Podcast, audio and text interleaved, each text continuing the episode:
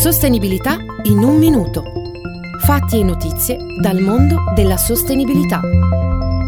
Oggi in studio Tommaso Perrone e Matteo Suanno.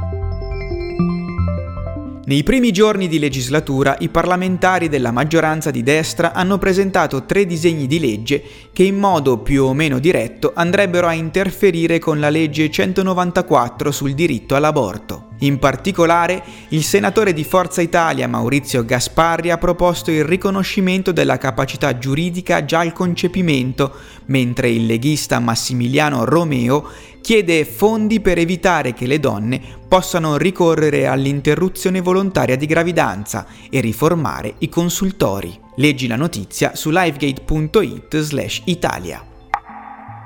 Dopo le dimissioni di Liz Truss, lo scenario politico del Regno Unito è in fermento. Il leader dei laburisti Keir Starmer ha invocato nuove elezioni, ma ieri il capo del gruppo conservatore al Parlamento, Sir Graham Brady, ha riferito che i conservatori terranno un voto per giungere a un nuovo leader di partito e del governo entro il 28 ottobre. Tra i nomi più gettonati per succedere a Truss sono circolati quelli dell'ex ministro delle finanze Rishi Sunak, di Suella Braverman, ministra degli interni di Truss, e dell'ex primo ministro Boris Johnson.